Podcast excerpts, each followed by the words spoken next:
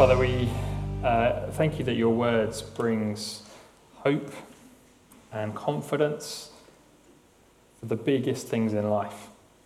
Father, please, would you show us that today? Show us what great hope the Lord Jesus brings by his work, by his death, by his resurrection.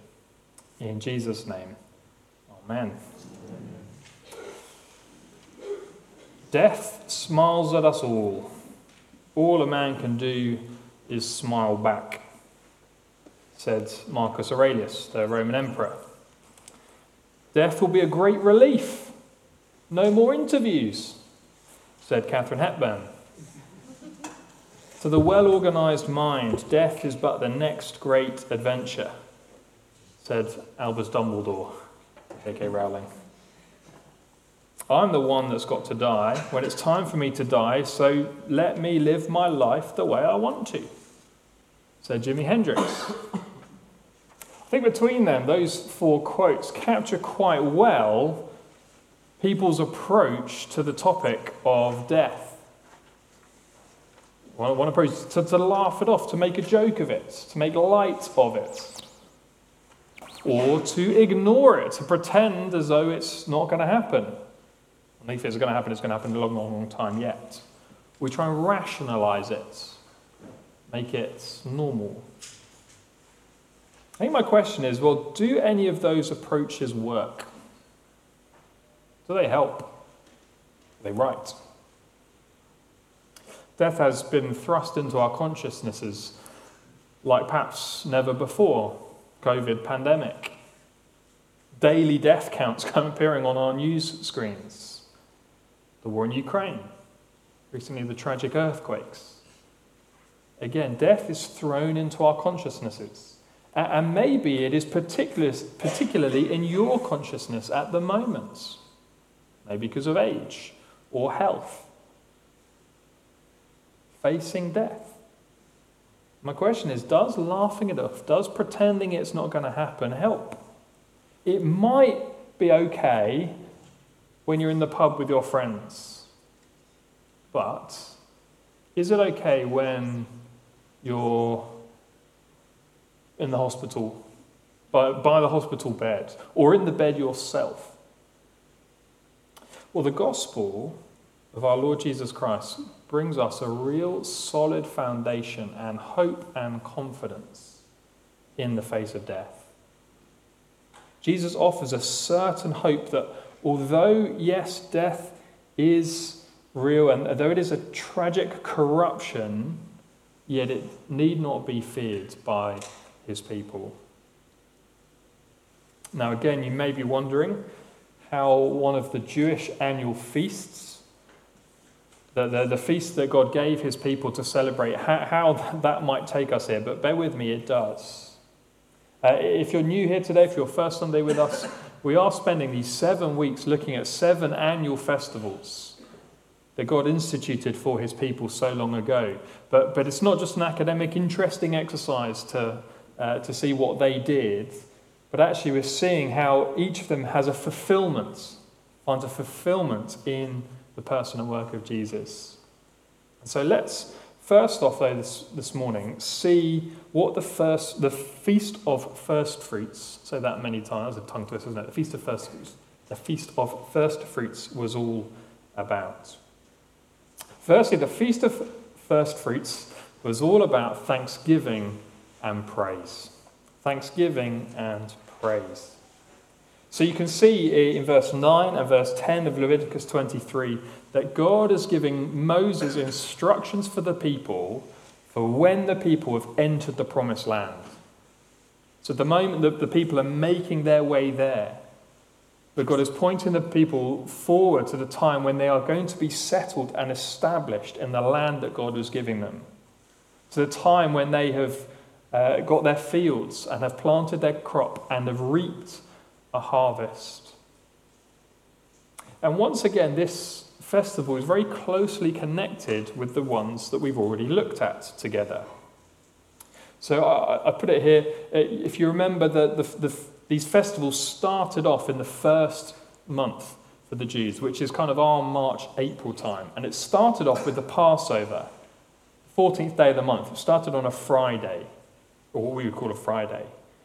And then, following straight on from the Passover, then came the Feast of Unleavened Bread. So, literally, the next day started on the Saturday and ran for seven days. Uh, and it started off the Feast of Unleavened Bread with a Sabbath, a day of rest, a time when the people got together, both the first and the last day. And the Feast of First Fruits took place within the Feast of Unleavened Bread. So it took place the, the day after the Sabbath, so on Sunday. And log that one away for a bit later on. But let's see what they were to do. What was the first of, Feast of First Fruits about? Have a look at verse 10. Speak to the people of Israel and say to them, When you come into the land that I give you and reap its harvest, you shall bring the sheaf of the first fruits of your harvest to the priest. And he shall wave the sheaf before the Lord, so you may be accepted. On the day after the Sabbath, the priest shall wave it.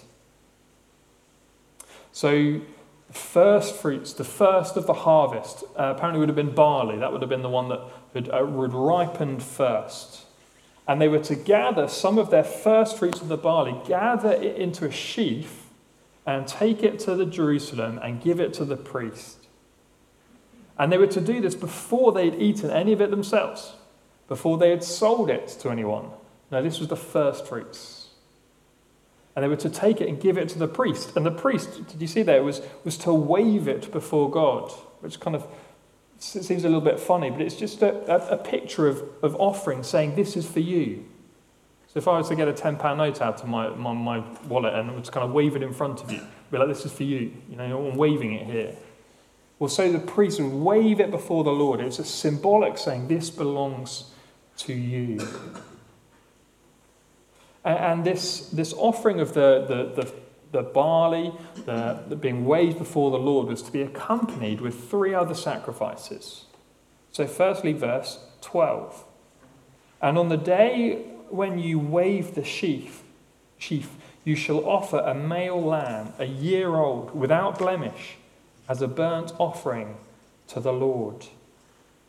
So they were to gather this lamb without blemish, and they were to also to sacrifice this. It was to be a burnt offering. Now, the, the, the Hebrew word for, for burnt offering is, is literally kind of to go up in smoke, to ascend. So they were to burn it, and, and the smoke was to go up to the Lord as like a pleasing aroma. And it was a sacrifice which acknowledged the people saying, Look, I have sinned against you. I have done wrong against you as Alex explained just before the confession, that attitude against God that says, I don't want anything to do with you. And they were to offer this lamb as a recognition of the fact they'd sinned and a recognition that they deserved to die. However, the lamb was going to die in their place. Blood, the, the, the, the lamb that shed its blood was to, to as it were, uh, to cover their own sins. So, firstly, there was a lamb. And then moving on in verse 13, we, we see grain and a wine offering. Verse 13, and the grain offering with it shall be two tenths of an ephah, which is about three kilograms roughly, uh, of fine flour mixed with oil, a food offering to the Lord with a pleasing aroma. And the drink offering with it shall be a wine uh, of wine, a quarter of a hin which kind of, uh, uh, how much was that? About 3.5 litres. So there's this grain offering and wine offering. And again, the purpose of these was a, a, as an act of thanksgiving. So they take some of the grain, mix it some of the oil, and again, it was is that that um, you know you baking bread, smell nice, there's aroma going to the Lord, and it's to be accompanied by this wine offering. And uh, today, you know, we, we, we think of wine in, that, in celebration, uh, happy times, of, of meals, of parties. It was a sign that actually the, these sacrifices weren't done begrudgingly. It wasn't, oh, I've got to do this.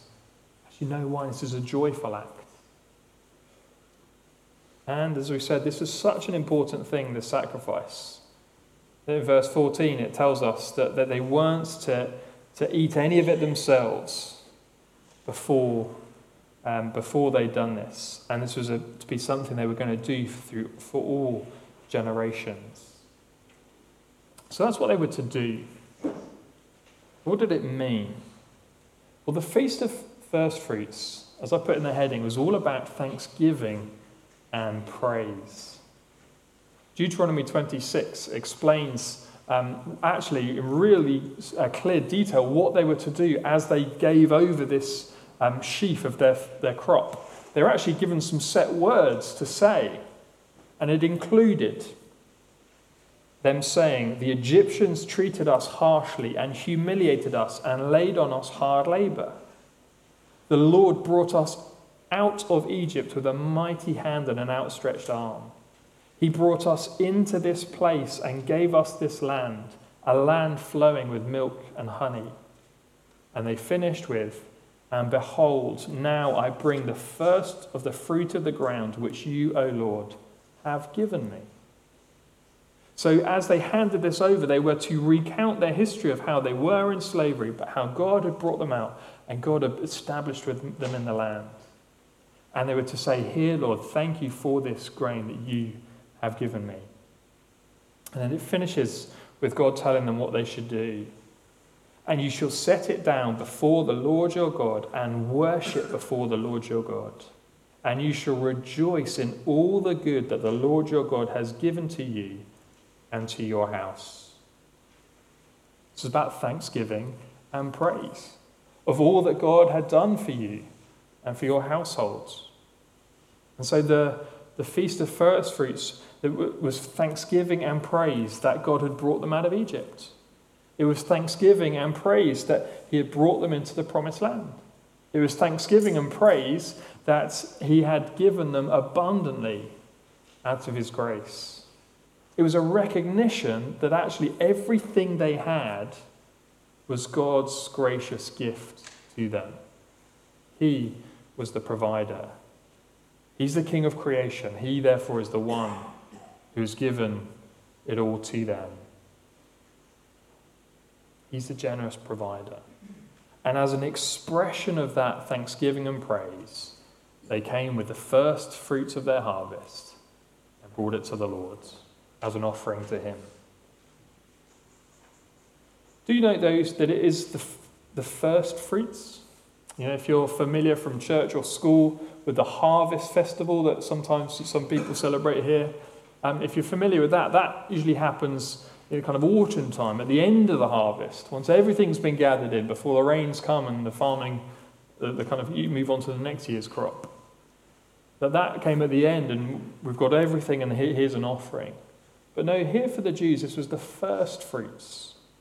This was celebrated at the beginning, not the end of the harvest. This was the first, before they knew what was going to come.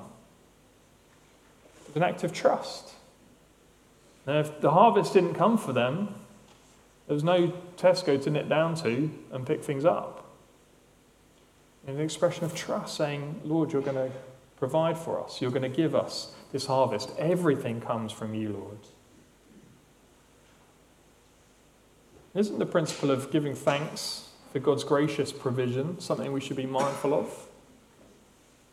I was struck, I just started uh, doing a one to one, and we were looking at Colossians 1. Uh, and Paul um, says, Look, there are four marks of a life that is worthy of the Lord, that is pleasing to Him.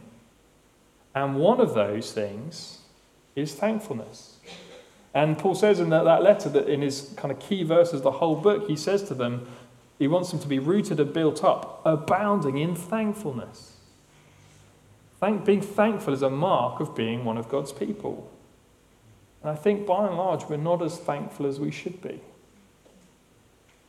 One word that perhaps describes our current society and generations is that entitlements.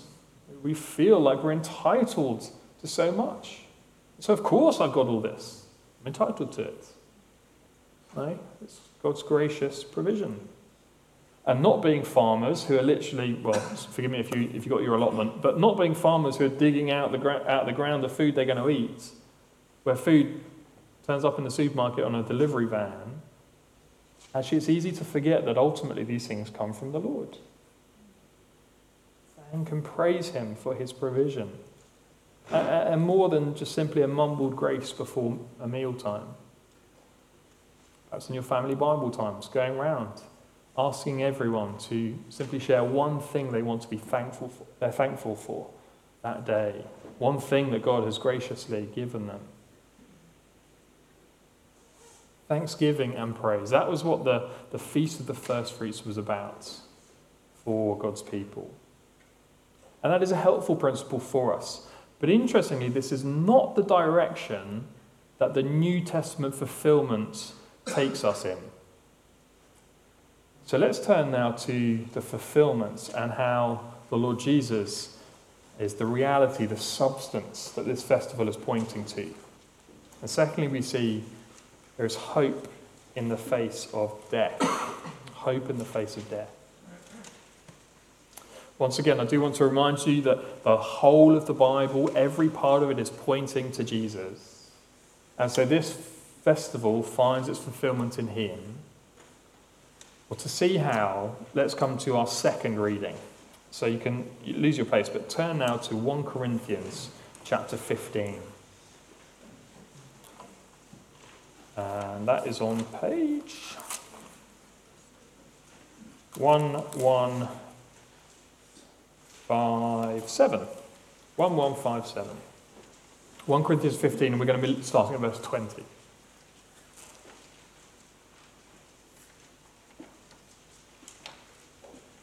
Uh, 1 Corinthians 15 is a, a, fantastic chapter. I'm only going to read a couple of verses, read the whole thing. It's wonderful. It's all about the resurrection of Jesus and his people.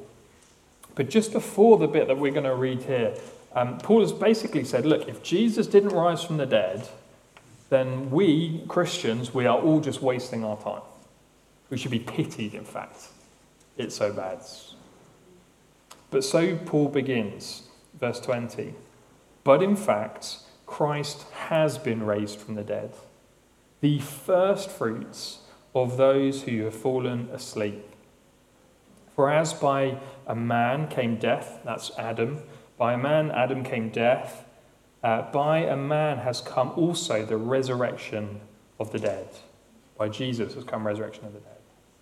For as in Adam all die, so also in Christ uh, shall all be made alive, but each in his own order. Christ, the firstfruits, then at his coming, those who belong to Christ. Jesus has been raised. If, you, if Jesus has been raised, we're wasting our time. No, Jesus has been raised.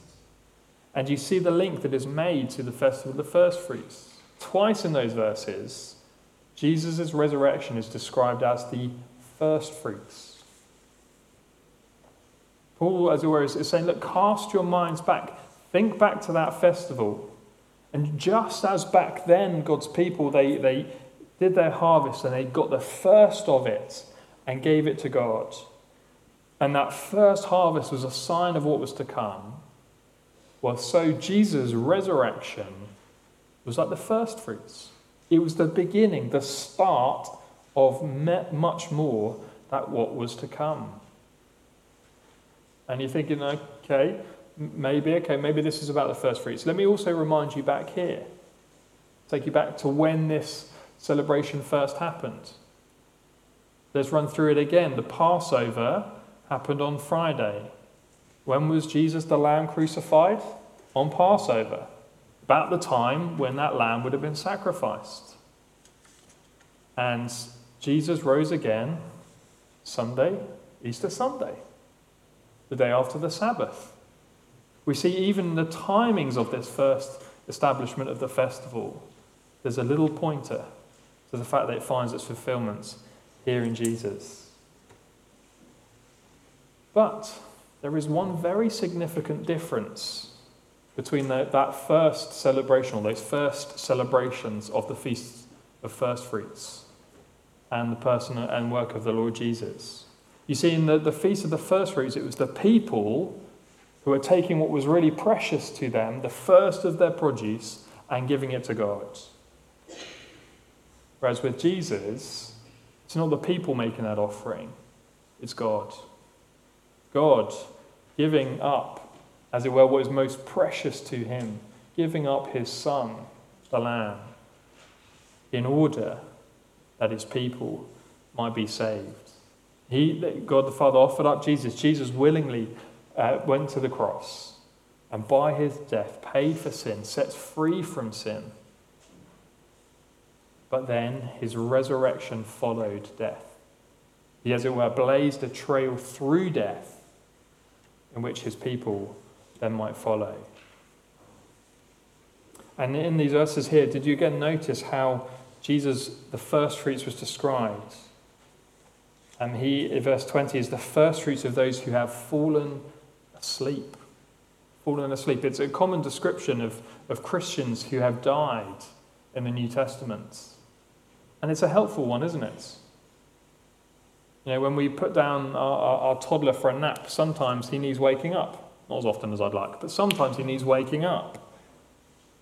You know, but just as easy as I can walk in and, and wake him up, so it's as easy for God to raise Christians from the dead. It's a helpful description. It's a comforting description, isn't it, for God's people? That death is not final, death is not the end. Resurrection follows death. And Jesus is like that first bushel of barley. He's the sign that there is more to come. Jesus' resurrection was the first fruits of this great resurrection harvest, this harvest that's on its way. His was the first that's promised so much more.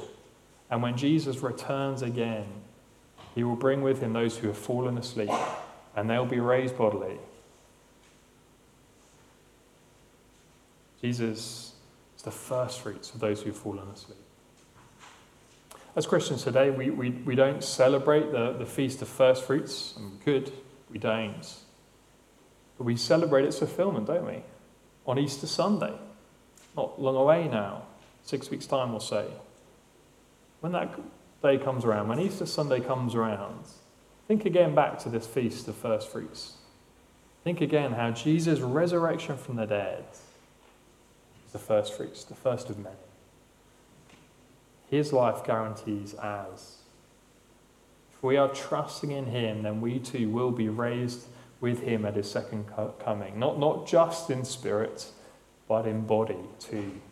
Risen to real physical resurrection, glorious bodies the physical eternity on a new earth. I think sometimes we can get a bit unsure of that.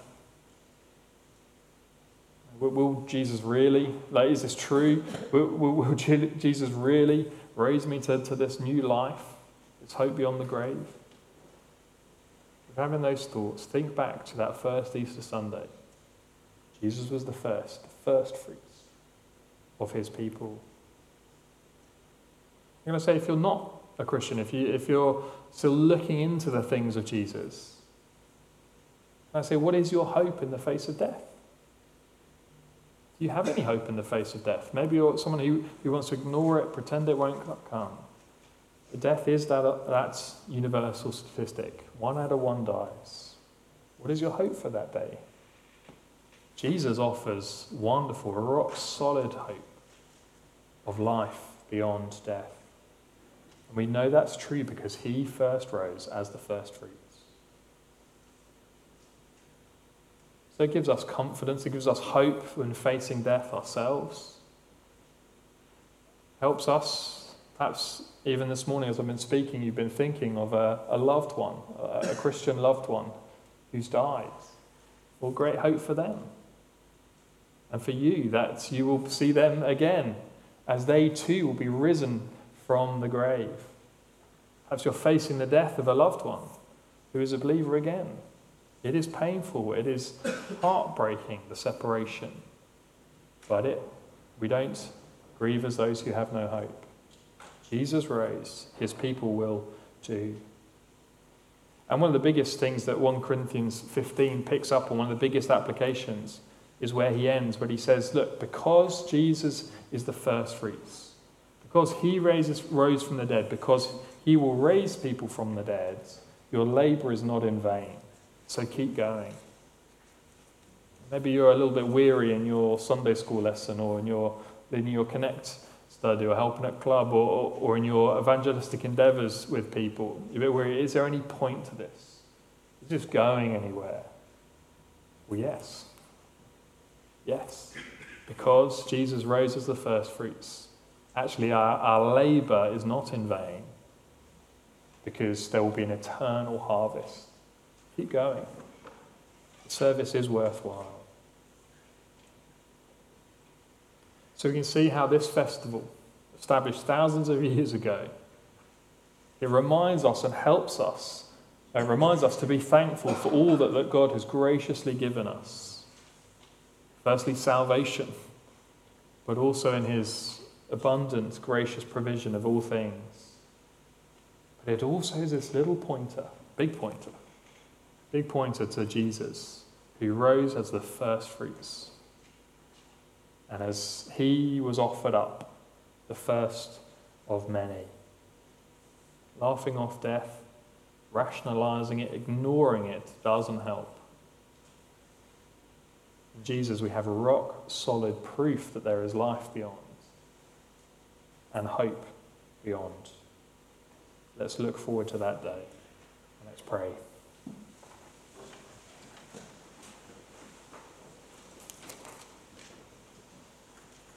But in fact, Christ has been raised from the dead, the first fruits of those who have fallen asleep. Father, we praise you so much, not only for Good Friday, where Jesus died, paying for that, paying for our sin, we be acceptable to you. Thank you too, though, that he rose again in glory and triumph, the first fruits of his people, the first of many first of an abundant harvest. Thank you for the hope that that gives us and to all who are trusting in Him. Please would we remember that, cling to that, and change our hearts by that wonderful truth. We pray in Jesus' name. Amen.